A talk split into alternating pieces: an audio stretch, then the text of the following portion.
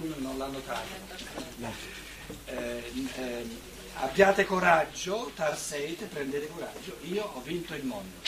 L'io vince il mondo. La, il fattore di libertà la vince sul eh, mondo. Forse quello che interessava era di dire una mezza parola sulla categoria di vincere. Certo, no, il mondo dice il mondo, non il padre.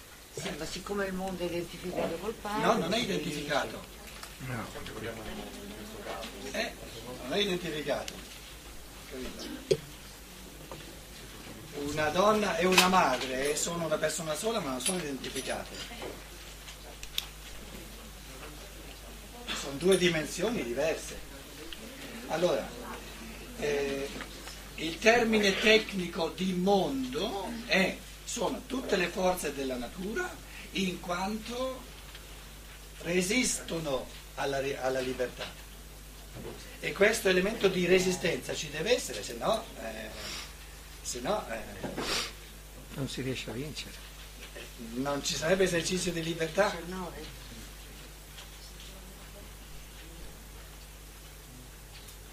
in quanto poi attraverso la forza dell'io le, mm, dire, eh, il, le forze della natura vengono redente dentro alla libertà, quindi trovano la loro gloria vera, il loro significato vero, salta fuori che il, il, l'essenza più profonda della natura è il Padre.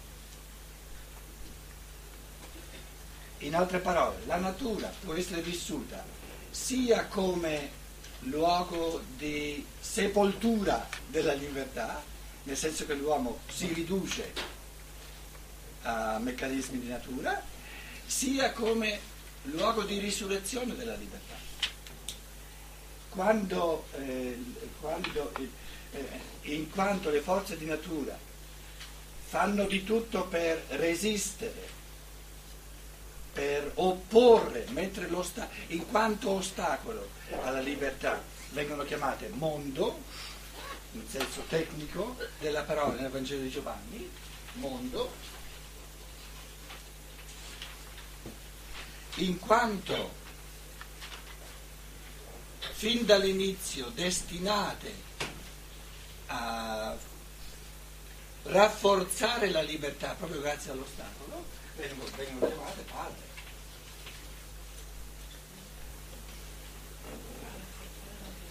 Un altro aspetto del paradosso del paradosso. fenomeno umano.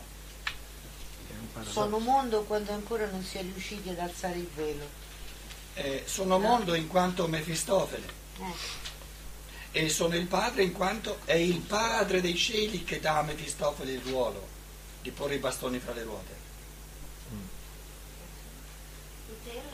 Überwunden che dà, secondo me, più l'idea di superare l'ostacolo, l'ostacolo. che vincere che si pensa a un nemico. Sì, però in greco c'è vincere in questo caso, nikein, c'è proprio vincere. Quindi c'è la categoria di lotta.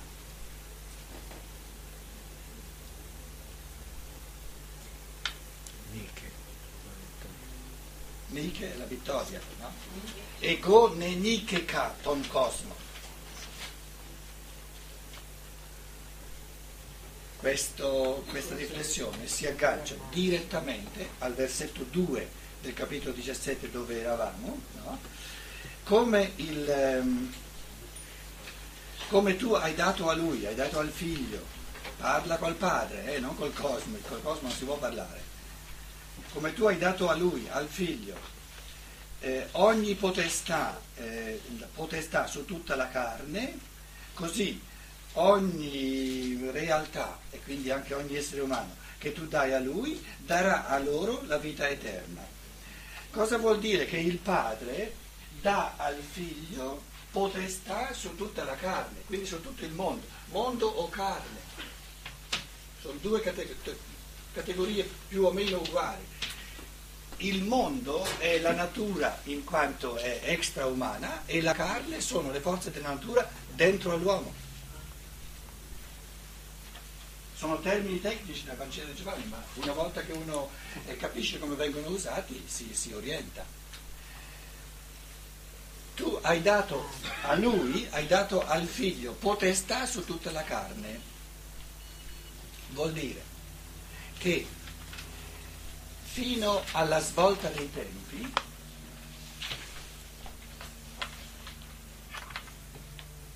l'io umano, l'essere umano, era impotente, senza potestà sulle forze di natura. Perché? Perché il Cristo non era ancora venuto, perché il figlio non aveva ancora portato le forze di vittoria sulla natura, perché non c'era ancora la possibilità di gestire a livello di pensiero, a livello di volontà le forze di natura. La potestà sulle forze di natura è stata data al figlio, tu hai dato a lui potestà su tutta la carne, il che significa, tradotto in termini che noi possiamo capire, il fenomeno Cristo, l'evento del Golgota, chiamatelo come volete, significa che l'essere solare, vedi l'Odisseo che sta sotto eh, come dire, la pancia del, del, dell'ariete, quando il sole era nell'ariete, duemila anni fa,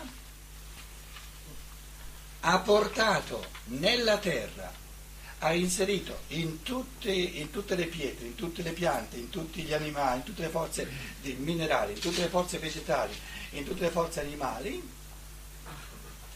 come dire, le ha, eh,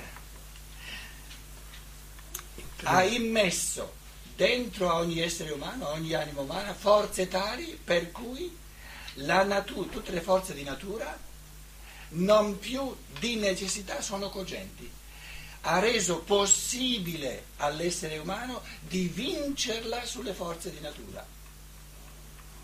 Questa è la potestà su tutta la carne. Però è una potestà, una potenzialità, una possibilità, perché se, se ci facesse vincere automaticamente sarebbe di nuovo un operare di natura dentro di noi.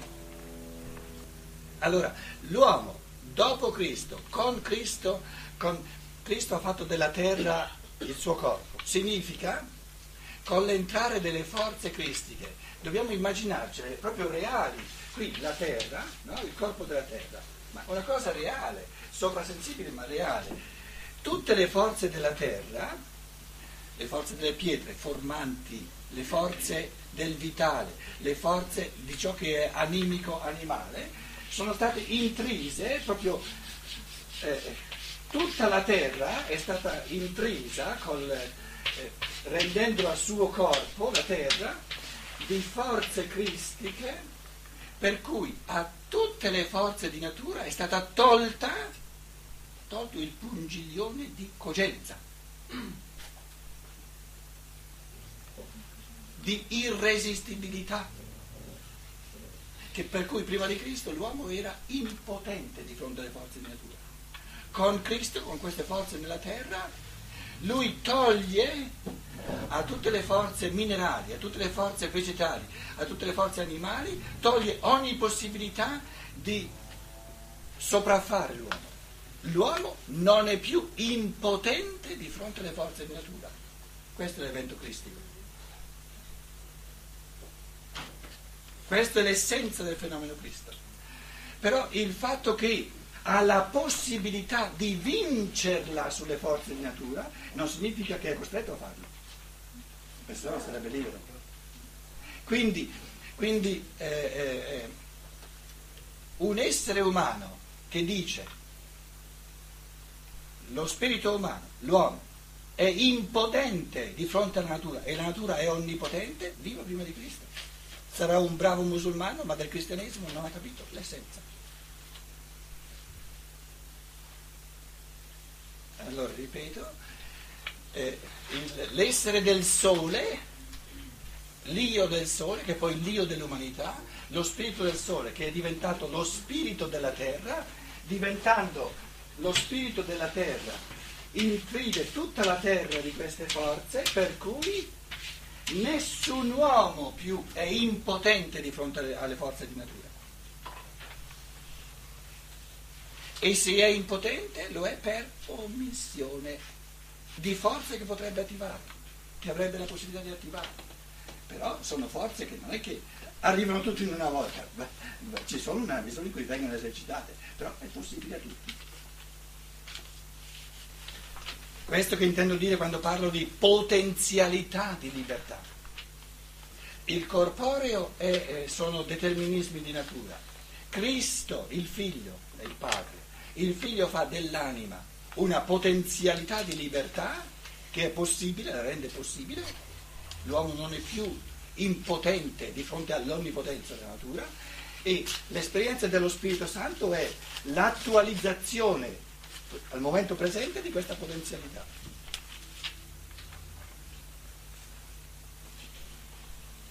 Scusami, questa azione sulla terra, sul regno minerale, sul regno vegetale e sul regno animale mi è chiara detta così, però poi contestualmente ha fatto qualcosa di azione sugli spiriti umani. Cioè, tutto, su tutto. No, no, siccome sono diciamo, no, non sullo spirito umano. Sullo spirito umano, su, su tutto, ma sembrerebbe così, così lo capisco io, che è un'azione fatta su questi tre regni. Ma l'uomo ce l'ha tutti e tre, l'uomo è la somma. Eh, mancava l'aggancio. L'uomo è la somma di questi tre regni. In altre parole, il mangiare prima di Cristo era più cogente che non il mangiare dopo di Cristo. Eh, se no non sarebbe successo nulla naturalmente per terra intendi tutto il cosmo, cioè, tutto no. è visibile, tutta la natura, tutte le influenze. Tutto il celesti. minerale, sì, tutto il vegetale, tutto l'animale, cosa ti manca? Cosa ho lasciato fuori? Niente, eh, il cosmo. Com'è? Ma no. voglio dire, non è solo la terra. Lui diceva gli altri pianeti.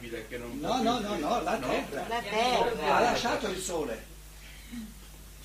La terra. Ha lasciato il sole. Sono conferenze di dove ti descrive la, la, la delusione, la, la, tristezza degli arcangeli, eccetera, che erano abituati a vivere l'essere del sole con la sua dimora, col suo corpo nel sole, è andato via. Nei secoli prima di Cristo si allontanava sempre più dal sole e lo vedevano andare verso la terra. E dicevano, adesso se vogliamo trovare queste forze, le dobbiamo trovare, cercare nella terra e negli uomini. No, no, sì, è il mistero della terra.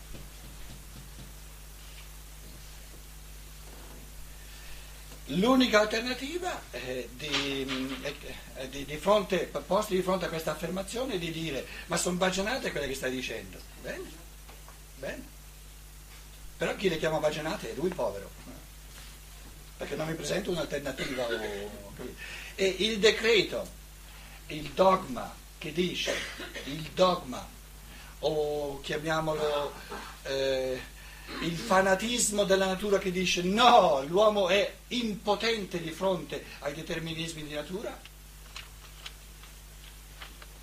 Si può dimostrare?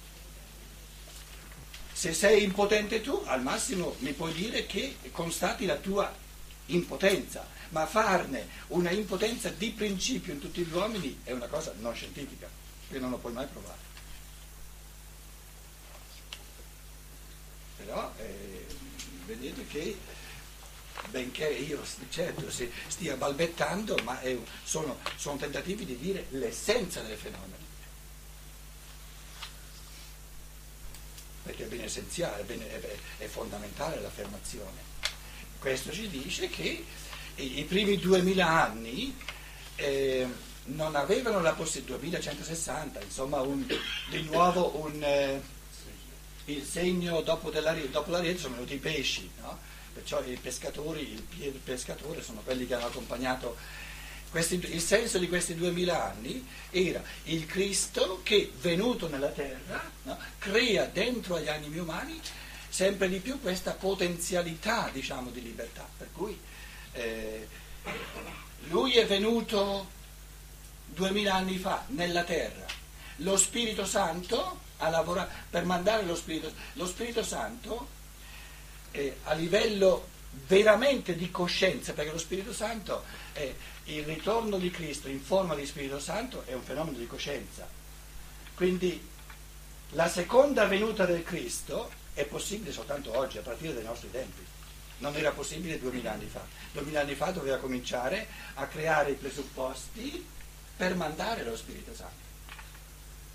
E Pentecoste non è, eh, non è, che la coscienza umana è un preannuncio di quello che eh, nel corso del tempo il, stando alla scienza dello spirito di Stein, che legge la fenomenologia dell'umanità di oggi, dove abbiamo avuto già 400 secoli di scienza, proprio di pensiero scientifico, noi viviamo in questo scorcio, in questo inizio di millennio, viviamo nei tempi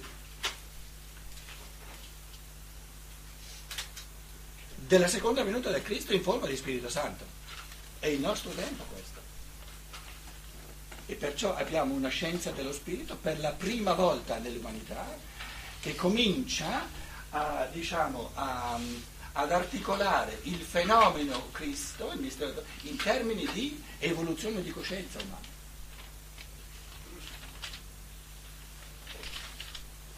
E in fondo la grande lotta, ma proprio senza quartiere, che è in corso è, è la lotta tra eh, coloro che vorrebbero, i poteri costituiti, che vorrebbero continuare a impaurire l'essere umano, a, a, a propinargli diciamo, la, la, eh, il dogma feroce che lo spirito umano è impotente di fronte ai meccanismi di natura, così ne fanno loro quello che vogliono, e il coraggio spirituale del singolo che dice no, lo spirito umano vince il mondo, vince, ha tutte le forze per usare tutto il dato di natura come strumento per conquiste della libertà. Scusate, se l'uomo fosse risultato come gli animali di leggi di natura, Quando è che la finiamo con questo fariseismo della moralità, della morale? Ma siamo stupidi? Ma come ci permettiamo di, di parlare di morale se non siamo liberi? Se è la natura a, a, a decidere e a determinare tutto quello che avviene in noi. Ma è da stupidi, è da rimbambolati proprio. Però ci rendiamo conto che non siamo neanche, ancora neanche al punto di, di pensare questi pensieri semplici, fondamentali, puliti. Non ci siamo ancora, stiamo appena cominciando. Perché poi eh, le, i poteri costituiti che dicono no, no, sei, l'uomo è impotente di fronte alla natura, vorrebbero mantenere altrettanto anche la morale con i bei comandamenti così. La natura ti dà una botta da una parte, la morale ti impaurisce con l'inferno, in modo che tu pianoti due botte, no, stai bello zitto e stai bello tranquillo.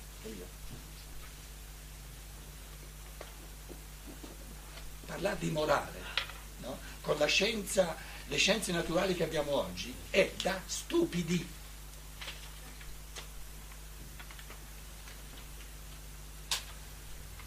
Sono i geni e il DNA che, che, che decide eh, cosa, cosa pensa, cosa non pensa la persona, se uccide, se non uccide. E se è il DNA, che c'entro io? Metti in prigione il DNA, no? Il DNA che ha fatto il male morale, no? E la giurisprudenza che abbiamo? Chi, chi, chi condanna? Chi cerca il gene dell'infedeltà va in quel senso lì. Eh. Com'è? Dico, chi cerca il gene dell'infedeltà eh, cioè è coerente con questo discorso qui, perché dice non, non è l'uomo infedele, ma trovo il gene. In Germania avevo sentito che avevano scoperto il gene della fedeltà, invece ah. in Italia hanno ah, scoperto sì, il gene dell'infedeltà. Vabbè, comunque di solito più avanti. Vedi un italiano come recepisce la notizia. No, è più furbo la cosa, scusa. Ma scusa, ma se dipende dai geni, ma Stava già mi, cercando la scusa il bimbo. Almeno mi gusto il, il, il gene dell'infedeltà, scusa. Eh? Eh? Vado a prendere il gene della fedeltà, eh, vado a farmi fregare apposta per, per scelta libera.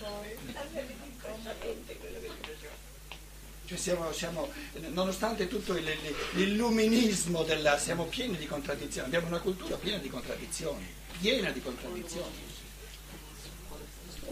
Però il pensiero che dice eh, eh, l'evento cristico ha immesso nella terra e in tutte le forze di natura, no? eh, eh, diciamo, le, forze, le ha intrise di forze dell'io, le ha intrise di forze di luce, di conoscenza, di forze di amore, per cui ogni spirito umano che cerca questa luce, ogni spirito umano che cerca questo calore dell'amore, la, può vincere sul mondo, sulla carne, eccetera. No?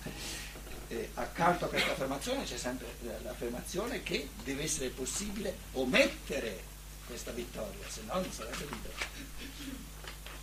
E per omettere basta lasciar fare tutto alla natura. La natura non perde colpi se no non sarebbe natura.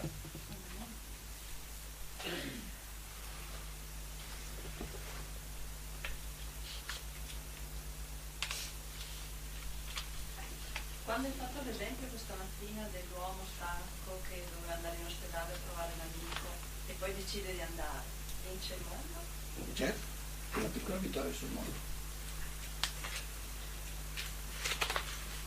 quali fattori gli dicevano non ce la faccio, non ce la faccio?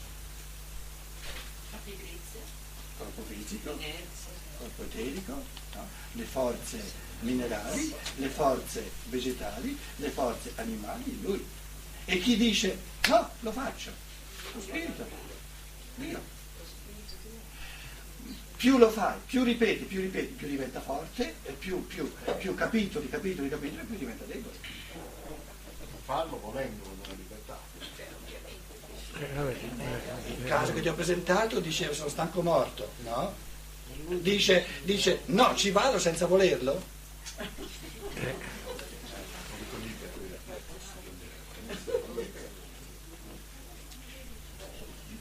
tu dici, potrebbe anche dire sì, ci vado perché non, so, ah, perché non sono lì. Il padre, la madre, vai, vai, vai, dire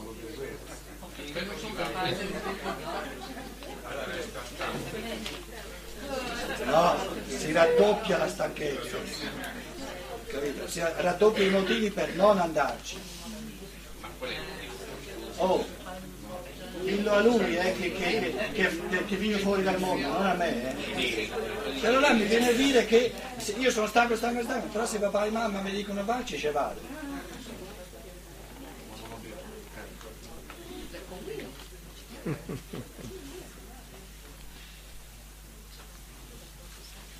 Quindi il 2, versetto 2 del 17, così come hai dato a lui, al figlio, a, diciamo, alle forze dell'io, il figlio, eh, il Cristo è l'insieme dell'esuberanza creatrice della conoscenza e l'insieme dell'esuberanza creatrice dell'amore. Potestà su tutta la carne, quindi su tutte le forze di, dei determinismi della natura, affinché ogni essere umano, tutto ciò che eh, si mette in connessione, si, si, imbeve, si intride delle forze del Cristo, delle forze del Dio, tutto ciò che tu hai dato a Lui, dia loro,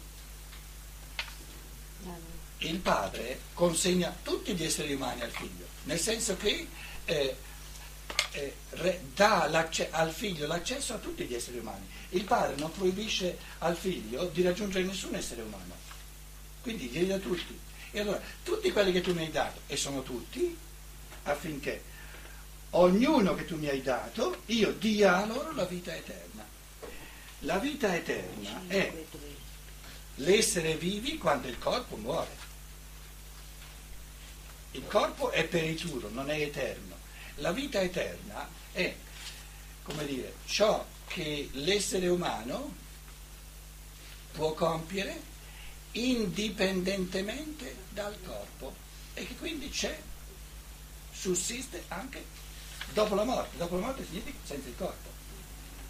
Torniamo all'affermazione della, di tanti scienziati naturali, non voglio essere estremo, ci sono anche eccezioni che hanno i loro problemi. Lo scienziato naturale che dice non c'è nulla nell'uomo, pensieri, sentimenti, atti di volontà, che non sia prodotto dal, dal fatto biologico. Quando l'uomo muore cosa resta? Se uno è onesto deve dire non resta nulla, altro che vita eterna. Certo. E così era prima del Cristo. così era prima di Cristo, non c'era l'immortalità individuale. Individuale? Perché non c'era ancora l'individualità. Sì, no, ma la guarda dice la, la vita eterna dell'individuo, non la vita eterna del Padre Eterno, quella ce l'aveva già. Vabbè, ma voglio dire, prima di Cristo quando uno moriva che succedeva? non era uno che moriva. Appunto, era, nel... No, era una compagine animica che restava tale quale, ma non era uno spirito. Ah, però la compagine animica rimaneva. Sì, ma non era uno spirito. Ma anche l'animale è lo stesso, eh? Quando un cagnolino eh, muore, l'anima di gruppo resta tale quale, resta illesa. Non era cosciente di sé. Sì, non, non era un io individualizzato non era un io individualizzato. No, vogliamo dire la parte sovrasensibile dell'essere umano. Era anima, non era ecco, spirito. Appunto, dico, ma c'era una parte sovrasensibile. Anche negli animali? Ho capito, quella lì continuava a vivere anche prima di Cristo. Dopo la morte fisica. Spero bene, soltanto, eh. soltanto il corpo fisico si decompone. Eh. Ma lo stesso vale anche per il corpo eterico. Per questo c'era la memoria dei secoli, no? Eh, di ritornare nel seno di Abramo.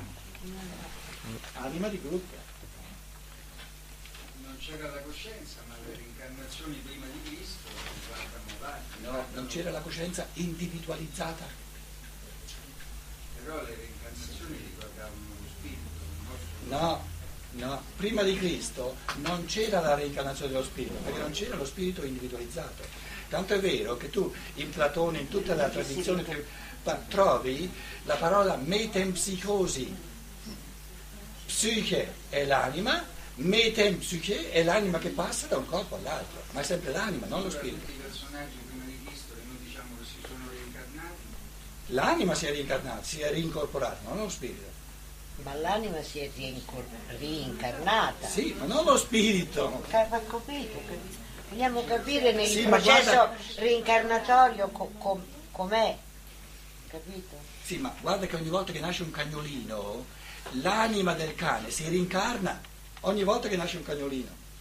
Tutto sta a vedere se è un'anima, quindi uguale per tanti cagnolini, la stessa per tanti cagnolini, o se è uno spirito individualizzato che questo cane dice io, io, io, e all'altro cane dice no, te, te non sei io. Per cui allora il karma nostro ha inizio solo dopo il Golgota, non abbiamo karma prima del Lo Golgota. Stama- è la, la, questione che ponevamo stamattina. Dif- c'è una differenziazione no, che è avvenuta per conduzione divina. Che di necessità, ieri sera. Sì, di, ne- ieri sera, di necessità, no, e l'essere umano la prende in mano quando ne prende coscienza. Che ne, karma di cui non siamo responsabili. Di cui non siamo responsabili, certo, perché è karma di gruppo. Perché è karma di gruppo. Però, tenendo presente però che questa svolta di cui parliamo continuamente non è fatta di due secondi, è certo. molto complessa, però c'è un carattere di svolta. Come dire, il bambi, il, la persona che cresce, il bambino che cresce, in effetti c'è un periodo in cui viene condotto dal di fuori perché non ci sono le condizioni per una autonomia individuale, dieci anni dopo, vent'anni dopo si gestisce da solo. Però i trapassi dall'uno all'altro sono molto complessi e così per l'umanità. Quello che nella vita del singolo abbraccia degli anni, nell'umanità abbraccia perlomeno dei secoli e le cose sono complesse, però il fenomeno è lo stesso e nella sua essenza è ben comprensibile, perché c'è un'inversione. Quando aveva 5 anni, eh, per dirlo chiaro, no? non era capace di, di, pensare in proprio, di gestirsi da solo, no? quando ne ha 25 è ben capace. Come è successa questa inversione assoluta?